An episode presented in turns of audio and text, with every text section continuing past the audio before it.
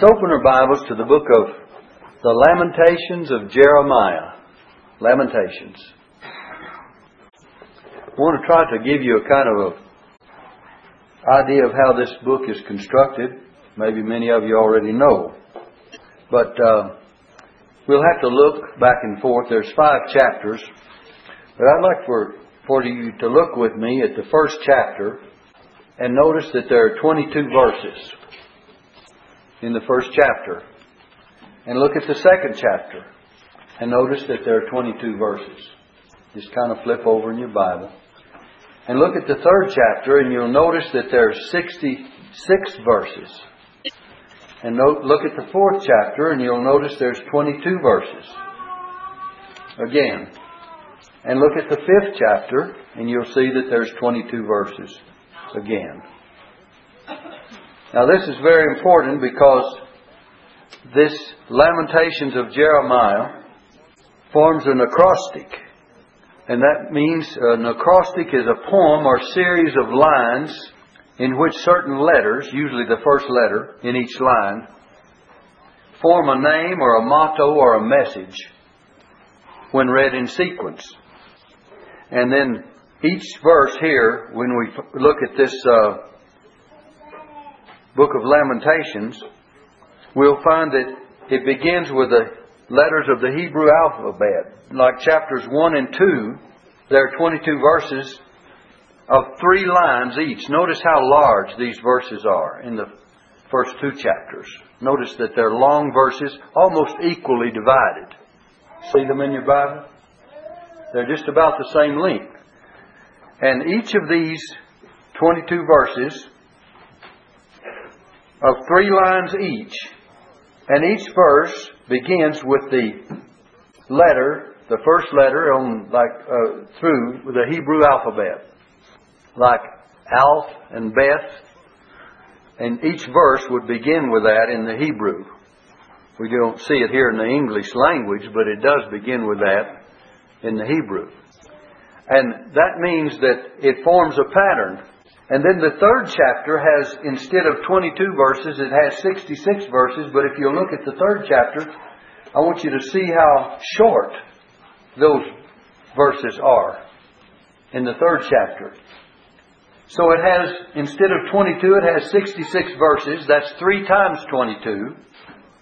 And the first three verses would be like Alf, Alf, Alf, and Beth, Beth, Beth in the next, and then sequence through the Hebrew alphabet. And so the Hebrew alphabet is followed again, only it's followed in a triplet kind of way. Instead of a singular way, like you find in the first two chapters, and by the way, the fourth will take on the same order, it follows that form. This poetic form is also found in the 119th Psalm. You've probably noticed that as you read the 119th Psalm. Turn back to the 119th Psalm just for to look at it. If you'll notice the way that the 119th Psalm, if you have that, and I'll wait a moment till you get there. If you'll notice the way it is written, it's writ- written in octaves. And the first octave, or eight verses, if you'll notice at the head of those eight verses, it's A L E P H, Alf. Look at the second one, it's B E T H. That's beginning with verses 9 through 16. And it goes right on through the Hebrew alphabet all the way through this uh, this 119th Psalm until you get down to the end of it. If you'll notice the last one, it's T A U. That's verses 169 through 176. So it includes all, there are 22 of them, 22 sections of eight verses each, right through the Hebrew alphabet. And that's the way this poetic form of the book of Lamentations is written.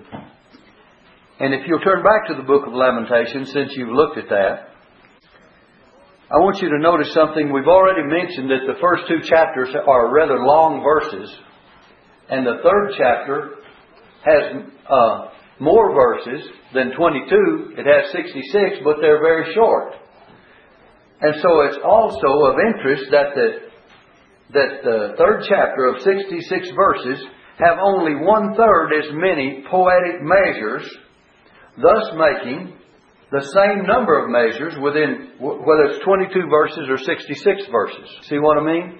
So that the shorter chapters that have the 22 verses, like the first and second, there's the equal measure in the, six, in the uh, third chapter that has 66 verses. Let me repeat that again.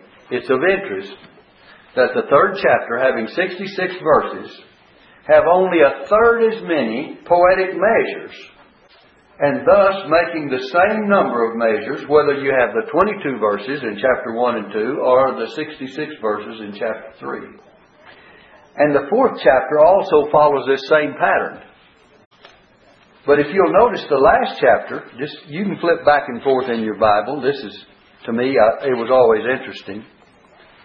If you'll notice in the last chapter, it does not follow any particular arrangement or this arrangement at all.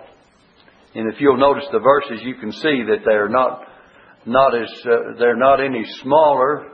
They're not as small as the third chapter that has the 66 verses, and they're not as large as the others that have uh, 22 verses because it does not form that same pattern. Why we don't know. There may be a real hidden meaning in that, but so far we have not found it out.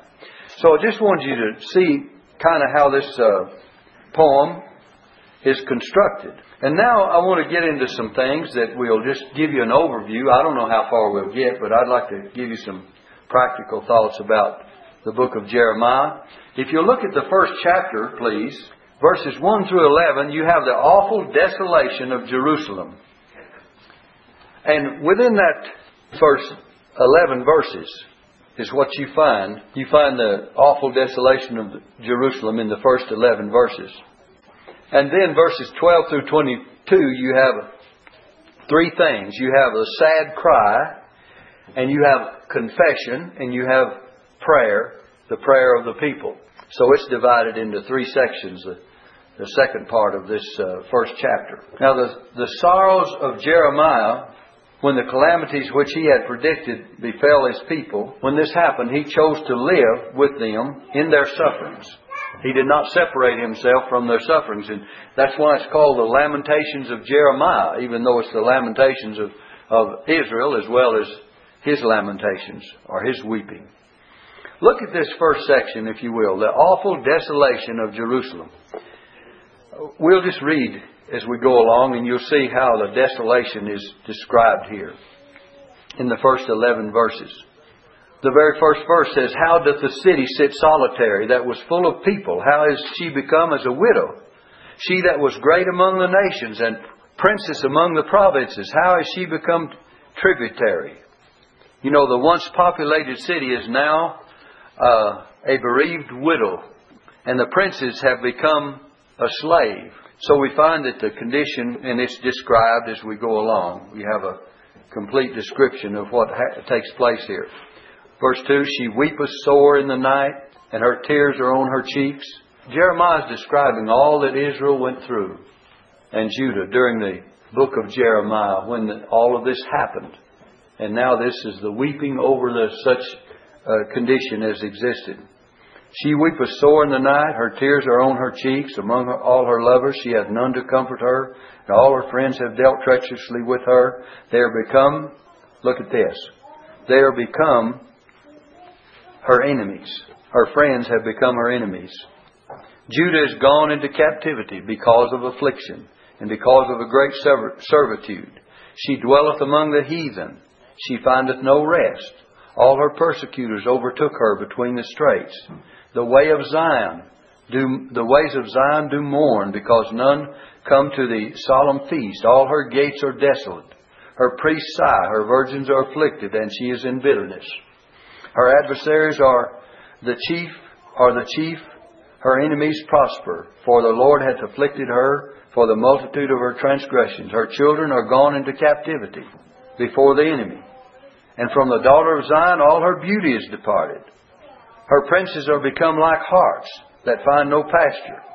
The harts are the deer that's running through the forest that find no pasture. And they are gone without strength before the pursuer. Jerusalem remembered in the days of her affliction and of her miseries all her pleasant things that she had in the days of old, when her people fell into the hand of the enemy, and none did help her. The adversary saw her and did mock at her Sabbaths. I want you to look at that. Verse 7 again. Jerusalem remembered in the days of her affliction and of her miseries all her pleasant things that she had in the days of old. Did you know it's much harder for people when you've had a great deal and you've enjoyed great uh, blessings if you're if you come to the condition of poverty or affliction or without than it is a person that's never experienced that. Now, she had experienced all the blessings of God, and now it's reversed. Of course, all this happened in the book of Jeremiah. And it says, And none did help her. The adversary saw her and did mock at her Sabbath, made fun of her religion. And it says in verse 8, Jerusalem hath grievously sinned. Therefore she is removed. All that honored her despise her, because they have seen her nakedness. Yea, she sigheth and turneth back.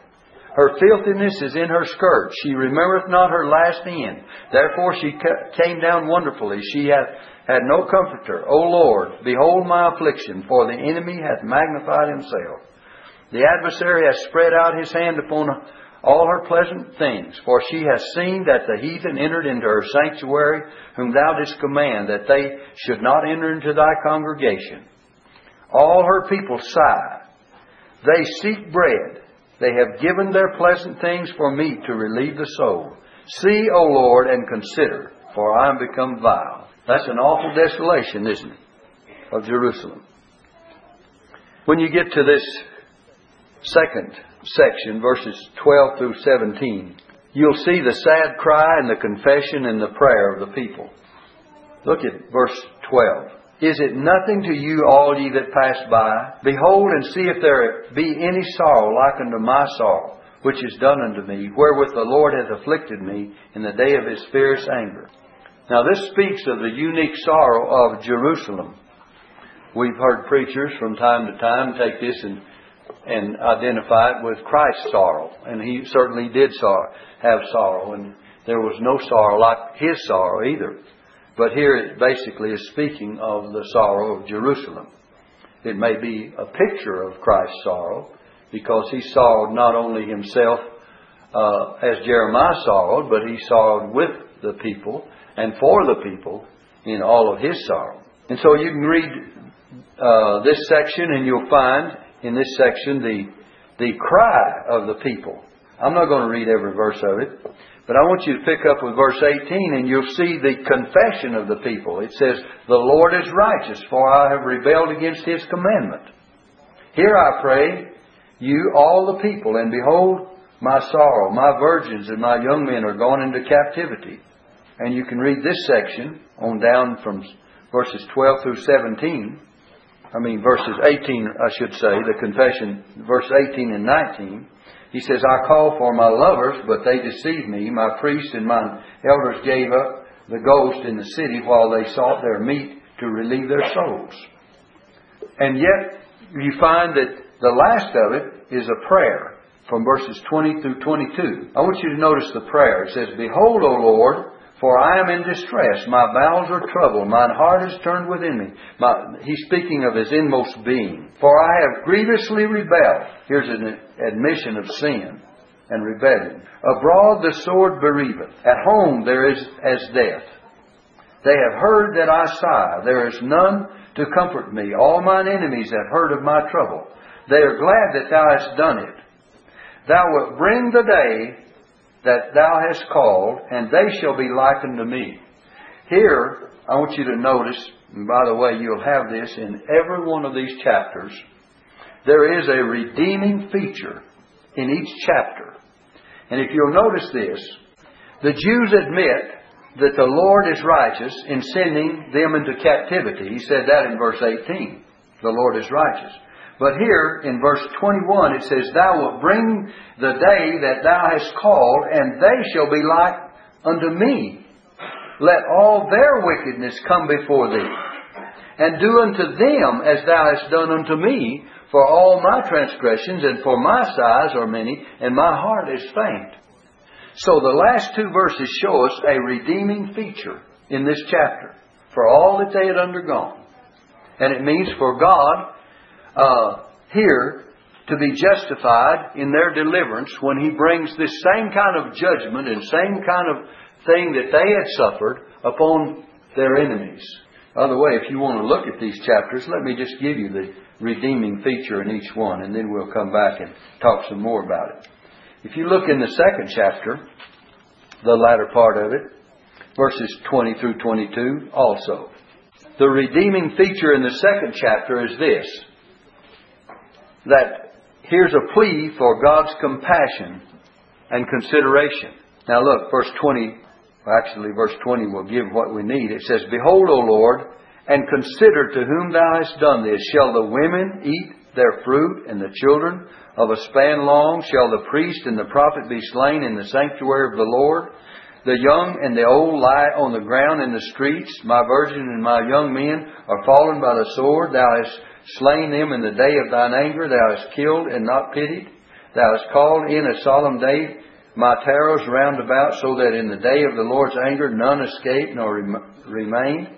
Those that I have swaddled and brought up hath mine enemy consumed. So what are they looking at here? Behold, O Lord, verse 20, and consider to whom thou hast done this. And here is a plea to God that in the midst of all this misery that they had gone through, that God would behold and consider and be compassionate toward them. That's the redeeming feature in the second chapter. And in the third chapter, you find it rather early. You find it in verse 22. The redeeming feature is the merciful Lord that they seek. Verse 22. Just look through and find chapter 3, verse 22. It says, It is of the Lord's mercies that we are not consumed, because his compassions fail not. They are new every morning. Great is thy faithfulness. Look on down at verse 27. I mean, verse uh, 31. It says, For the Lord will not cast off forever. So here, the redeeming feature in this third chapter has to do with uh, the merciful Lord unto them. Now then, chapter 4. Let's look at another one. Flip over to chapter 4. Notice in chapter 4, the redeeming feature is here in verse 22. And it has to be with this. This is where he foretells the return of the captivity of Zion at last. And verse 22 shows us that. It says, The punishment of thine iniquity is accomplished, O daughter of Zion. He will no more carry thee away into captivity. He will visit thine iniquity, O daughter of Edom. He will discover thy sins. So he's pointing to the others that he will visit the iniquity upon, but he will no more carry thee away into captivity. That's the feature that we want to look at in verse four, in chapter four. Look at chapter five. There's also one, and it's in verse twenty-one. It says, Turn thou us unto thee, O Lord, and we shall be turned. Renew, renew our days as of old. That's in the fifth chapter, verse 21. This, this fifth, this, in this fifth chapter, this is the lament that is seen, and it's seen especially in this verse, in this 21st verse, when he said, when they say, Turn thou us unto thee.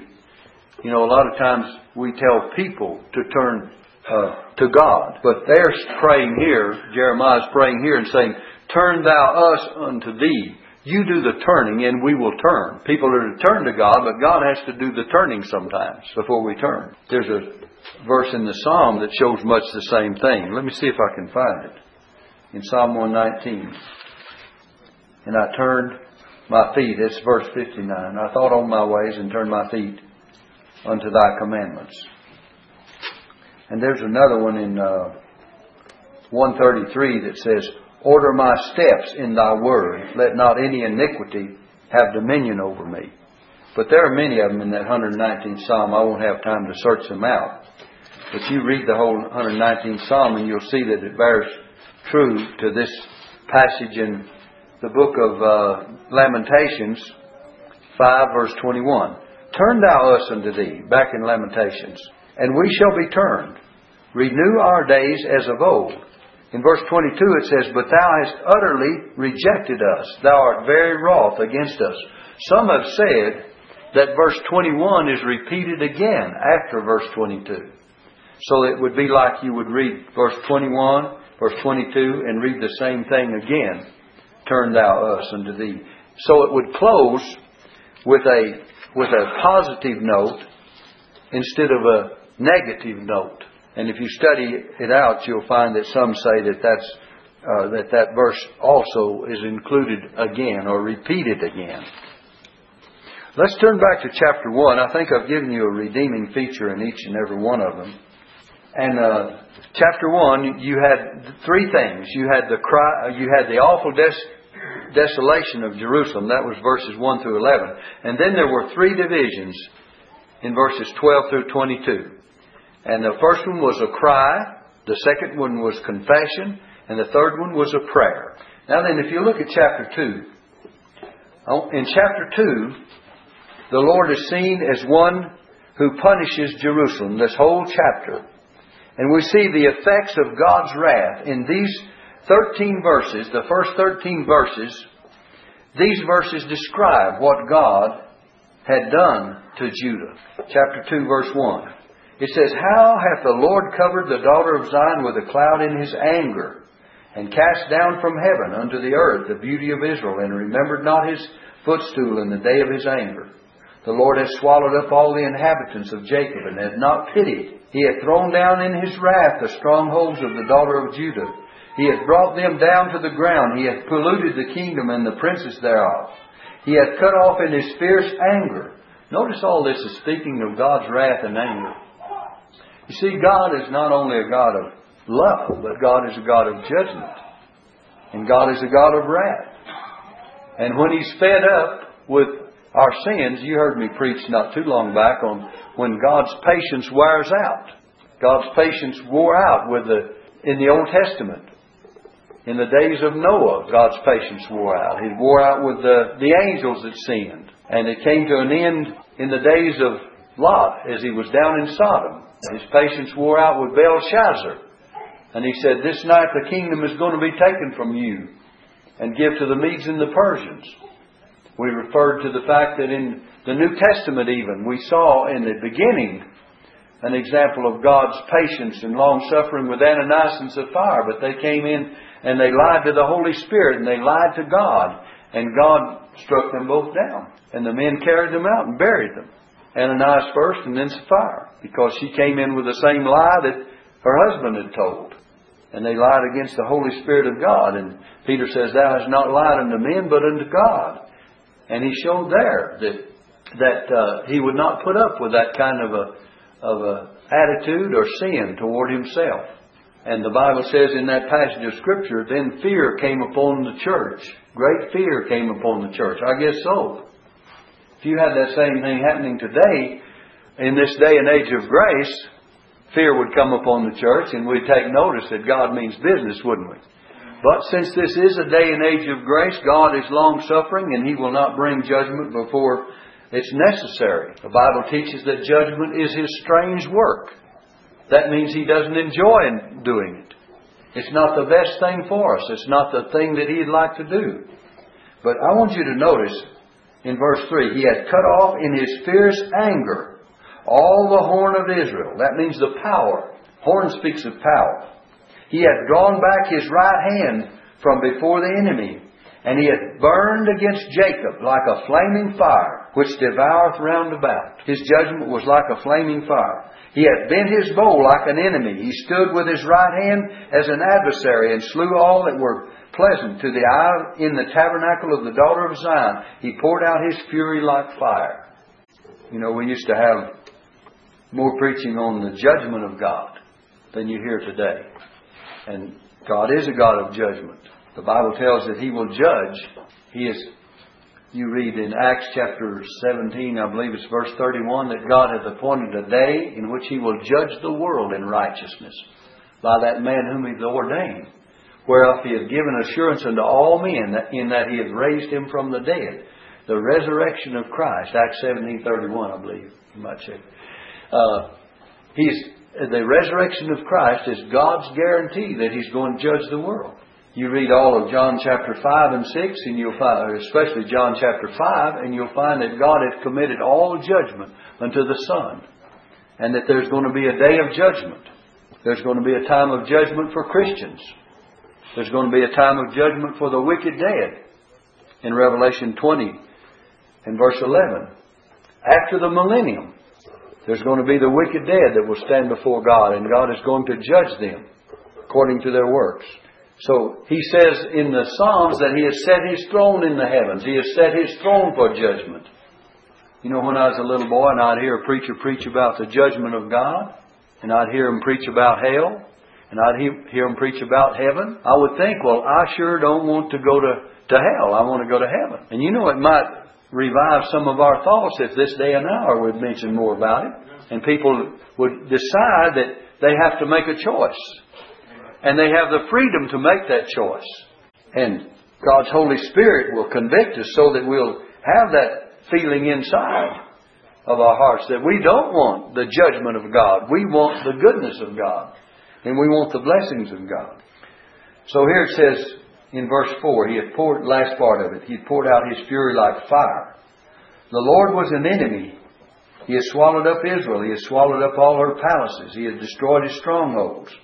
He hath increased the daughter in the daughter of Judah mourning and lamentation. He hath violently taken away his tabernacle as if it were of a garden. He hath destroyed his places of the assembly.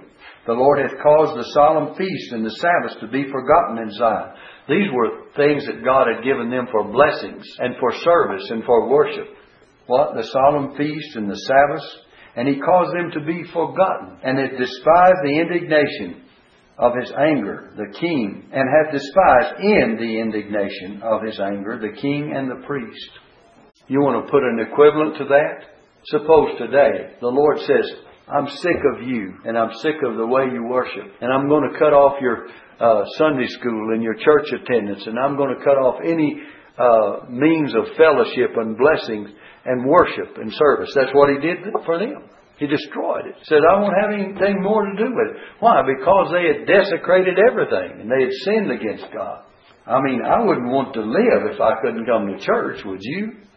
And fellowship with God's people and hear God's word and sing praises and, and realize that God's blessings were resting upon us. I mean, that would be a sad condition to get into. Suppose the Lord closed down all the church houses and all the places of worship. Says, no more of that. I'm fed up with it. That's what he did for Israel. He had violently taken away his tabernacle. Look at it again. As if it were of a garden. He had destroyed his places of the assembly. The Lord had caused the solemn feast and the Sabbath to be forgotten in Zion.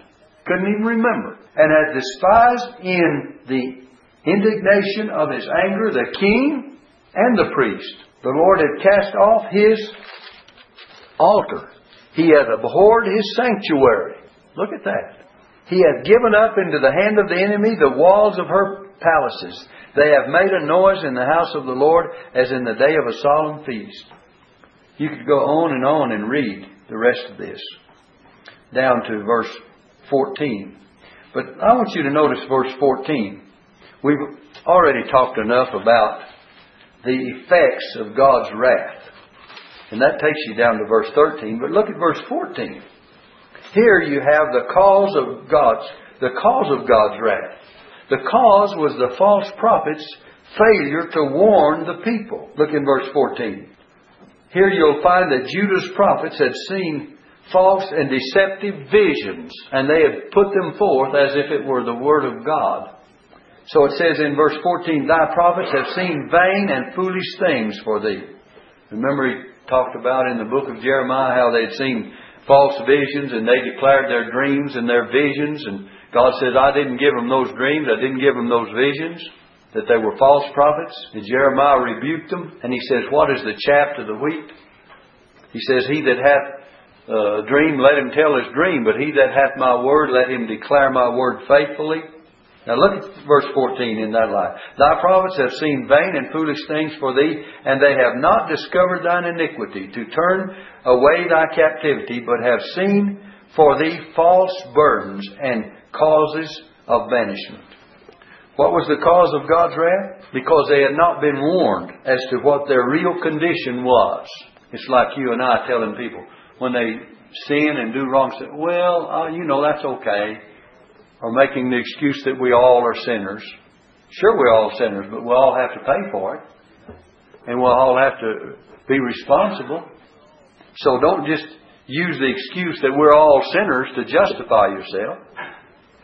Someone said, well, Jesus took a, the woman that was caught in the act of adultery and said uh, to all the men, all the people, he that is uh, without sin among you cast the first stone. And of course, they all were sinners, weren't they? And they all turned away. But then he said, Where are thine accusers? And has any man accused you? And she said, No man, Lord. But what did Jesus say? He says, Neither do I condemn thee. But he says, Go and sin no more. See, a lot of people forget that last statement Jesus made. He forgave her because they were sinners and she was a sinner. But he also said, Go and sin no more. You change your life. You repent. You turn to God. You, you make this different now. You've had your opportunity. And when he said, Go and sin no more, I, I believe that that woman, in, in view of all that was before her, about to be stoned to death, knew that she would pay attention to what he said. Not just the forgiveness, but what his admonition. So let's not justify ourselves just because someone else is more wicked than ourselves. That doesn't mean anything. Just because we have some people that's that's murders and uh, commit all kinds of immoral things, don't justify ourselves in that by any means, because that's not going to cut it with the Lord. It's not going to mean anything when you start making excuses like, like that to God. He's going to say, I'm not holding you accountable for what that fellow did. I'm holding you accountable for what you do. It's an individual matter.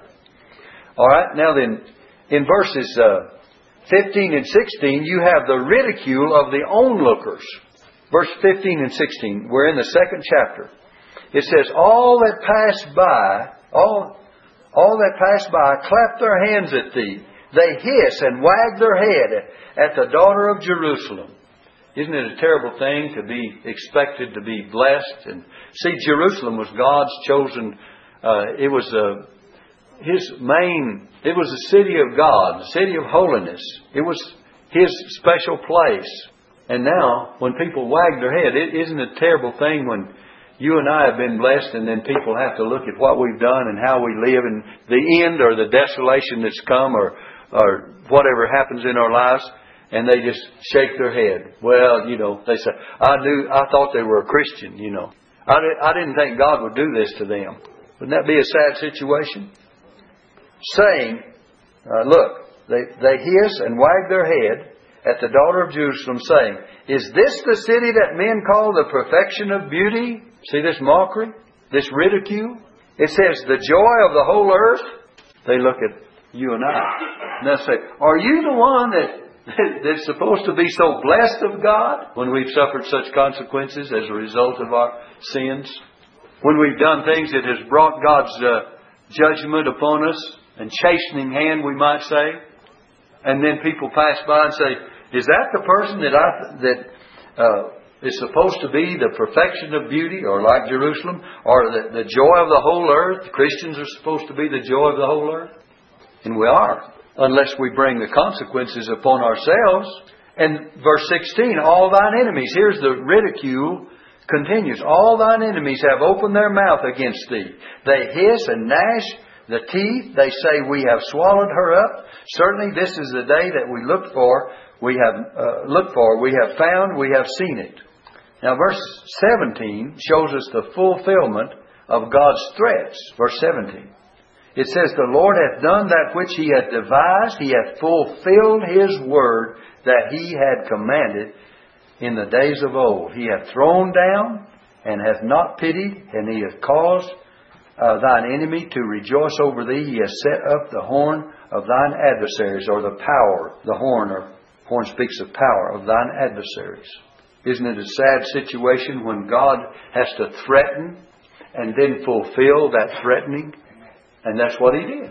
He fulfilled that threat that he had made. We're going to have to stop there. Our time is gone. But let me just say before we close on that verse, we'll pick up with verse 18 and try to give you an overview of the next chapter or two uh, in our next lesson. But let's just remember this that our nation is in a situation today wherein we're inviting God's judgment too. And you and I, as individuals and as local church, and we ought to get uh, encourage every Christian in all churches that we have any influence over whatsoever to repent and turn to God and try to live a Christian life because the only thing that's holding back God's judgment right now is the Christian element in the nation. And I really believe that. You've heard, heard other preachers say it, and I believe that they, they're telling the truth when they say that. We cannot go on and expect God to bless us if we do not turn from sin. And we've got a whole nation that needs to repent and turn to God. You know, we go back Second Chronicles and we say there's the message of revival. If my people who are called by my name shall humble themselves and shall seek my face and pray and turn from and turn from their wicked ways, it says that. It says, Then will I hear from heaven and I will heal their land. And so I believe it's a good message for revival too, don't you?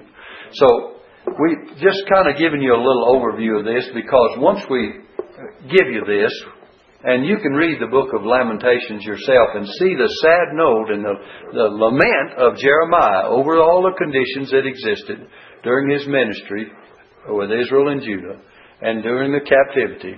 And you can see what you need to see in that. But when we give this overview of this, and just kind of go through it as we have tonight, the remainder of it.